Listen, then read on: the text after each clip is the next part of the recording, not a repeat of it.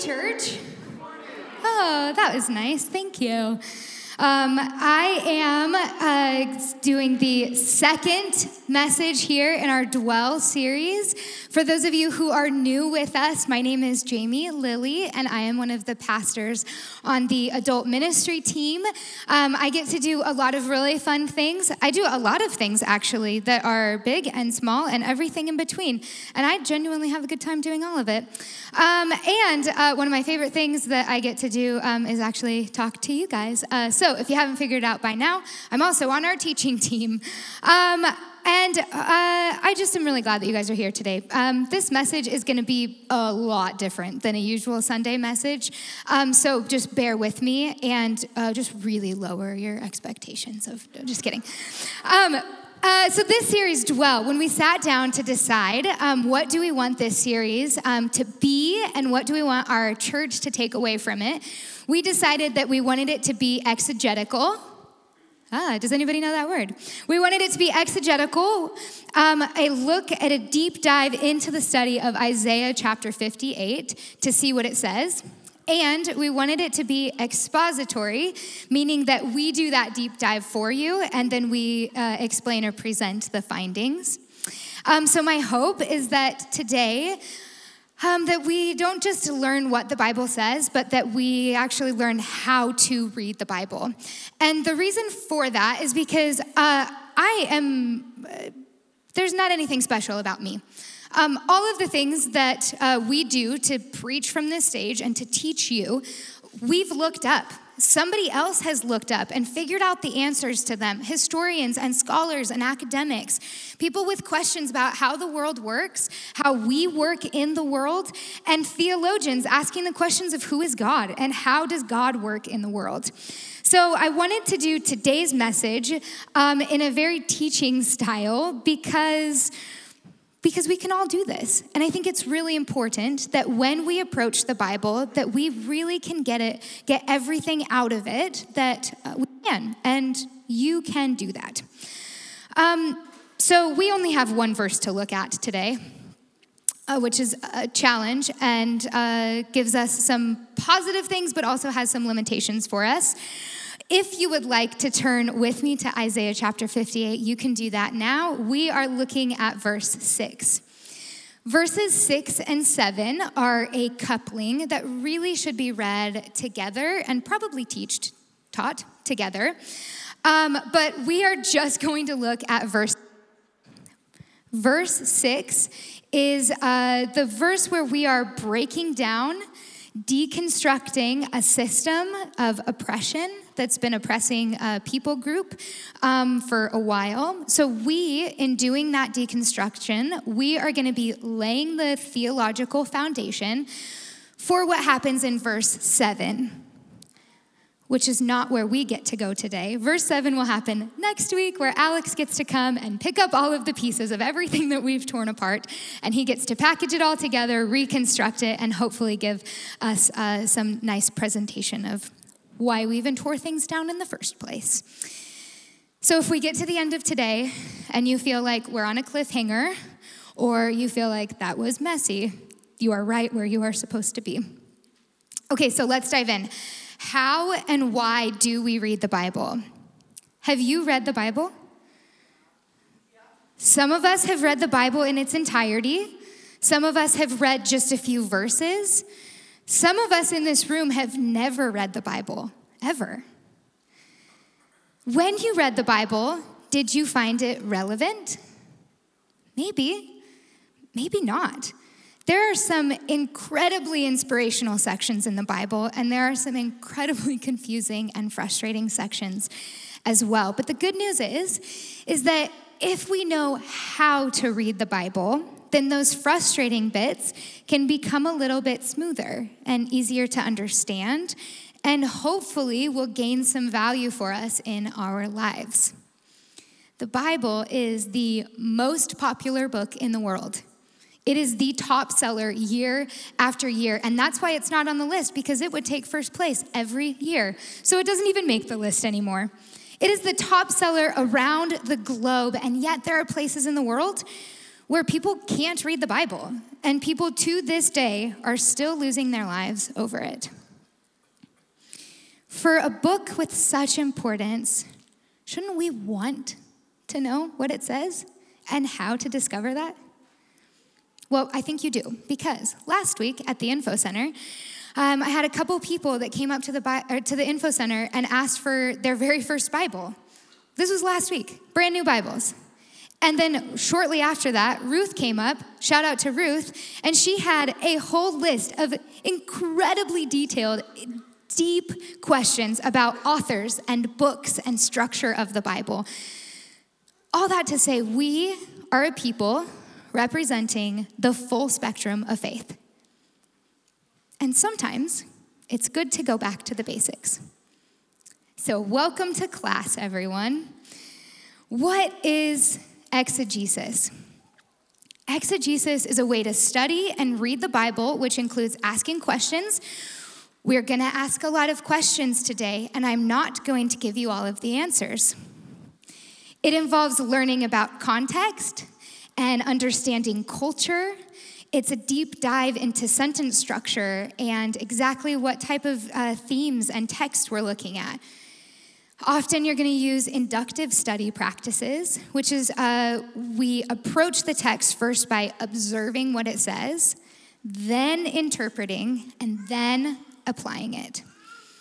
Exegesis recognizes and honors the history and the tradition and the validity of the Bible outside of just an inspirational or like motivational talk on a Sunday morning. Reading the Bible just to have it speak to you is actually the wrong way of reading the Bible. Exegetical questions must be answered before questions of theology and application can legitimately be asked.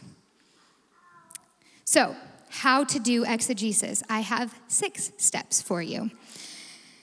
If you did uh, turn to Isaiah 58, uh, we are going to read verse 6. We're also going to have it thrown up on the screen. It says, Is this not the kind of fasting I have chosen? To loose the chains of injustice, untie the cords of the yoke, to set the oppressed free, and break every yoke. Step one asks the question What is the text? Well, there are three categories of text prescriptive, descriptive, and corrective. In this case, we actually have to look outside of the, our one verse, shocker, uh, to understand the verses around it to actually get to what this is. So, if you remember Bo's message from last week, um, where we kicked off the series, and if you weren't here or didn't watch it, I really encourage you to go back. It's on our website. Um, she gave us the context of this passage. So we are in a place, a region called Levant, which is a collection of a lot of different kingdoms. Um, Israel being one of those kingdoms in the north. It is a place familiar, a land familiar with war, and has some significant um, holy representation there. Our context is also a people, it's God's people a people with a history of exile and wandering and a lot of questions like who are we? And will God keep his promises? Based on this context, we know that verse 6 is prescriptive and corrective at the same time. So it's corrective in that Isaiah is calling out the way that the people were being. So, corrective, you are doing these things. And prescriptive in these are the way things ought to be. In step one, you can also spend time looking at translations and uh, textual criticism and all sorts of more historical and academic sources. But for the sake of today, we will move on to step two. Step two, we ask the question what is the genre? The Bible is composed of many different types of literature. It's written by many different authors over many years. Big picture, it's split into two sections you have the Old Testament, which is everything before Jesus, and you have the New Testament, which is everything during and after Jesus. Isaiah is a book in the Old Testament, and it falls into the category of our major prophets. Something to know about prophecy prophecy is not always future telling. Sometimes it's also present telling, and sometimes it's both. Prophets don't always know the application of the word they receive, they just have to say what it is. Uh, the Old Testament is predominantly Hebrew and Hebrew culture. And in Hebrew culture, they viewed history as if sitting in a rowboat. So you can imagine sitting in a rowboat, I'm going forward, but I'm actually going back as I'm rowing. So, as Hebrew culture is examining uh, history, they're seeing it kind of passing by as it's happening. So, they're looking this way. The New Testament, on the other hand, is predominantly Greek culture and relates a lot to kind of how we function in society today, where we view history as more linearly. So we are looking ahead at where we're going, and why golly are we going there? When it comes to the Lord giving words to prophets and speaking to the people, um, it's really in a beautiful mix of both of these things a mix of time and history kind of dancing together um, and using whatever context the prophet or the people are um, to tell it. So, again, sometimes it's both. The Lord might reveal something to us to better understand our past, to um, understand our future, or make, or make meaning of our present, or prepare us for the future. To prophesy is to have your spirit attuned with the Spirit of God. It's to have your eyes open and your soul opened to a move of God, to listen to what the Spirit is saying, and to see what the Spirit shows you. This is true of Isaiah. In the first five verses, he is seeing and naming what's happening in their society. In verse six, he names what doesn't represent the kingdom of heaven. So we know our genre is prophetic. We can move on. Step three we ask the question what is the historical cultural context? Is this not the kind of fasting I have chosen? To loose the chains of injustice and untie the cords of the yoke, to set the oppressed free and to break every yoke. So, what kind of question should we be asking here? Who's oppressed? Who are the oppressors? What is the injustice? What's a yoke? Well, there are some versions of the, of the Bible that uh, use different words like wickedness instead of injustice, a lot that talk about um, the conditions of the workplace and treatment of workers. And all of them call to free the people who have been imprisoned unfairly. Remember, Isaiah is talking to Israel, both the place, but in this case, the people. They knew the nearness of the Lord and eventually went back to their wicked ways. Again, recall last week, they have mixed their pagan worship with their worship of Yahweh. This is their cultural context, and it's looking a little worldly. They are using fasting as a currency, thinking that when they fast, they can get from God what they want that they can make God do what they want. And they could care less about the humanity of the people in their way. The shift that we see in verse 6 offers fasting that doesn't just benefit the individual, but actually benefits others. This is the culture of the kingdom of heaven. This is really good. God actually is blowing up our understanding of what's good and what's good for us by giving a totally different framework. And so we ask the question can they be truly in step with the Holy Spirit if they're treating people so terribly?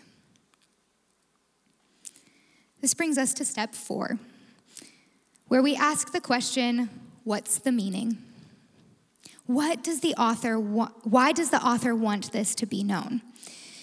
Well, we'll get to this later in the series, but Isaiah 58 is a call to be repairers of the streets. This means to make whole what has been broken and to build a dwelling for the people to be at home in the presence of God and in the presence of the people of God. Verse 6 is a way to make that happen. The people's actions are not lining up with the transforming heart work that is distinctive of following God. So Isaiah has to bring it to light and he has to explain the true way to live. And this is a draw into the community that God intended for the people. But it's really important that we recognize that Isaiah bringing this to light is a breaking down of the system. This is rough and kind of aggressive, like in the best way. He has to call them out on what they're doing and say, This has to be broken down, teared down, burned to ash in order that this whole system might be reconstructed. So, simply, the meaning, the point is to identify the system, for them to stop doing that thing and to make right what they have made wrong because of it. Is this not the kind of fasting I have chosen to loose the chains of injustice and untie the cords of the yoke, to set the oppressed free and to break every yoke? Loosen, untie, set free. This is a progression of freedom. So you imagine uh, ropes knotted up so tightly that the first thing you have to do is start working it before you can do anything else. You have to disrupt the loops. You've got to push and pull and loosen it up. And then you have to actually untie it and you have to find the ends. Where does the how far does this thing run? Pull it back, loop it through, untie however much work that's going to take. Untangle and make straight. And then set free no longer is what was once held captive captive anymore. And then it says, break every yoke. A yoke is a mechanism to, um, that was attached to an animal, usually an ox, um, and put on the front of a plow in order to do work. To say that the yoke is broken is to imply that there's no going back. This is the completion of the freedom offered. Now, the system that was once holding captive cannot hold captive anymore. Until the yoke is broken, we could go back to exactly the thing that has held us captive. The yoke has to be broken. There has to be a final moment of setting the captives free, setting the oppressed free, in the breaking down of the system in order that it might not happen again. It's speaking of the system at play and how under the layers you find a system that needs to be broken in order to be built up. In this section, we also ask how this passage relates to the rest of the Bible. So jump to the book of Matthew, and in Matthew 11, verses 28 through 30, Jesus says, Come to me, all who are weary and burdened, and I will give you rest. Take my yoke upon you and learn from me, for I am gentle and humble in heart, and you will find rest for your souls, for my yoke is easy and my burden is light. Aha. Sound familiar? You'll find a lot of times in Matthew um, that Jesus is likened to Israel. Jesus actually claims to be a fulfillment of the prophecy, um, prophecies in in the book of Isaiah. Um, he quotes the book of Isaiah. So Jesus saying this is actually directly calling back to the verse that we're looking at today. In this specific instance, Jesus is referring to this prophecy of Isaiah calling out an oppressive system, and Jesus' response is In my kingdom, I offer a system of freedom. What you lose and let go of is the heaviness and the burdensome ways of the world, and what you gain is compassion and rest. This is God's way of giving the truth about who God is and about who we are. So we wonder what does this teach about us about God? What does this teach us about us? How do we dwell with God? And how do we dwell with one another? We can easily understand the place that Israel has found themselves in, culturally trying to figure out how to exist. How do I keep profit high and cost low? How do I build a life that is substantial? How can I provide for my family and be a good friend? And what's the legacy I'm leaving? Do I just mix in a little bit of spirituality to feel like I'm right with God? How often do you find yourself bartering with God and asking the same questions? I've done everything right, but I don't see the outcome I expected. I prayed, I fasted, God didn't move. We are just as confused as they are sometimes. Sometimes we're really close to getting things right. In this case, the Israelites are really close. They're fasting. But as we established, they're doing it wrong. In a general sense, fasting is the emptying of your, yourself. And in some religious practices, that's the whole goal to empty yourself to be clear of mind. But in Christianity, the point of emptying ourselves is in order that we may be filled with the Holy Spirit. We actually voluntarily enter into a place of deprivation in order that Christ might fill us up with what we need and not just what we want. And at the forefront of that is God's own Spirit. This is where we get to experience true freedom. Step five what is the theological principle? The choice to follow God means to submit to his ways, believing they are true and good and right and beautiful, even when we don't fully understand. We are to love God and to love our neighbors as ourselves, to pursue righteousness, practice justice, and to show mercy to everyone. This call to love does not refer to warm feelings or abstract ideas, it is clear headed action toward God and others that is rooted in Jesus' sacrificial action on our behalf to set the captives free. Step six How does this apply to us? As followers of Jesus, we must be aware of the systems that benefit us and harm us. We have to take responsibility in our community. We have to understand what our spiritual practices are. And we have to be accountable to discernment and correction. So, what are the concrete actions we can take to break the yoke? Have a check in with your spiritual life. Is it merely performative? Check in with your relationships. Our connections should give an invitation to one another into a space of non judgmental emptying through confession, drawing us closer to the justice of God. Be open to the discernment and correction of your friends. Remember that the boundaries set by God remain unchanged. They serve to protect us from harm for ourselves and to prevent us from causing harm to others. In fact, these principles can often be seen as safeguards against what could be categorized as crimes against humanity, much like those mentioned in the Isaiah passage. In Isaiah, we witness a people who strayed far from the right path, prompting God to call them back into right relationship with Him and with each other. This is the underlying story of the Bible. It's good to wrestle with the Bible. It's good to be curious. It's good to ask questions. However, Jesus warns us in John 5, verses 39 and 40.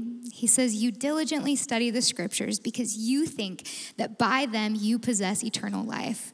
These are the scriptures that testify about me, and yet you refuse to come to me to have life.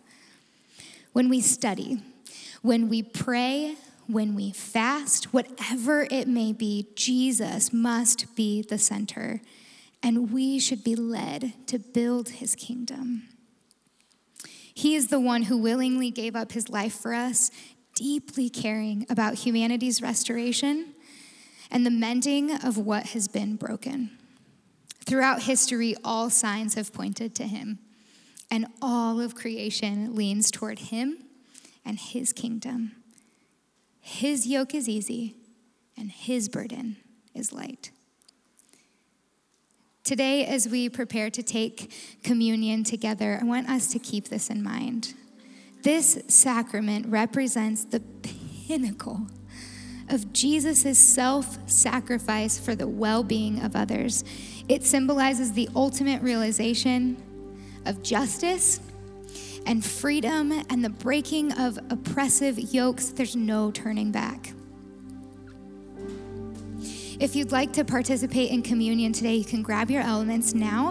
Um, and if you did not grab one and you would like one, you can just pop your hand up, and an usher will bring those around right now as I open my juice.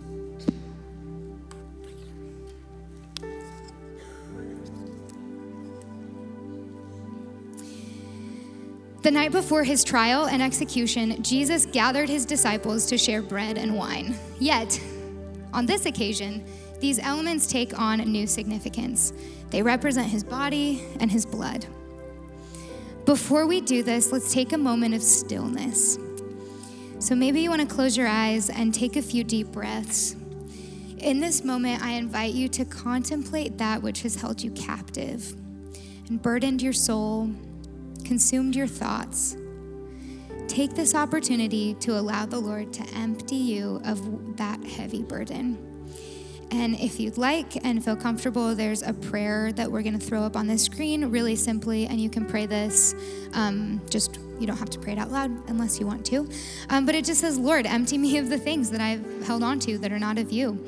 So we're going to take this moment of stillness.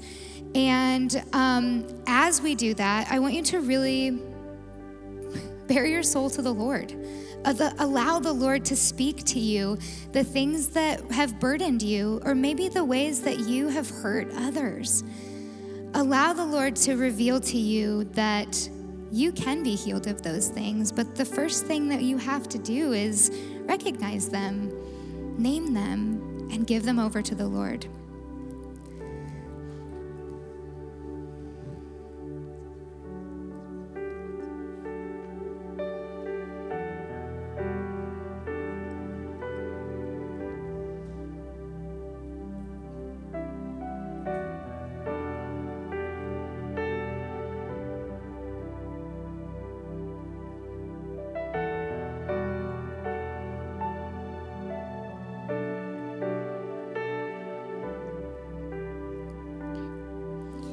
Now, in contemplating the sacrifice of Jesus, we take the bread.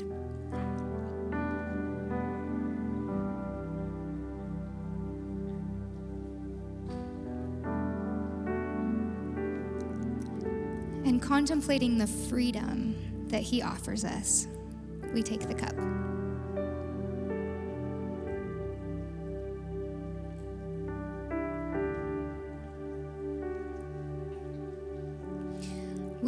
Typically end our services with a benediction, um, but I thought today maybe we could do something a little different. So if you feel comfortable, would you stand with me? And we are going to pray aloud um, this prayer together.